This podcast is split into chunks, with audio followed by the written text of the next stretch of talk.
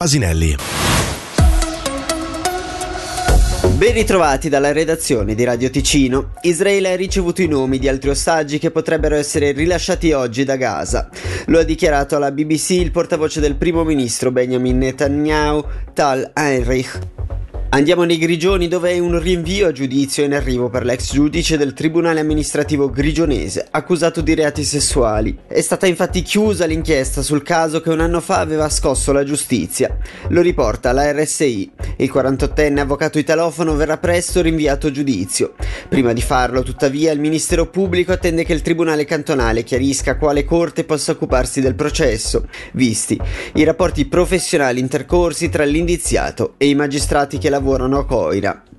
È attesa per oggi la sentenza sul processo per il tentato omicidio di Solduno alle criminali di Lugano, per cui è stata richiesta la pena di 17 anni di carcere. Una richiesta motivata dall'agire premeditato e senza scrupoli del 22enne sangallese. Infine concludiamo parlando di calcio perché lo Young Boys ha battuto 2-0 la Stella Rossa di Belgrado nella quinta giornata dei gironi di Champions League, avvicinando così la squadra al ripescaggio in Europa League.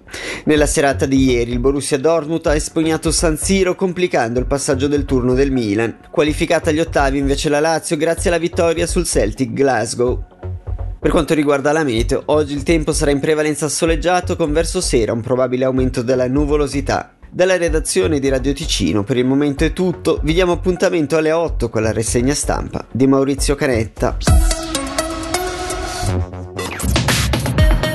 Radio Ticino.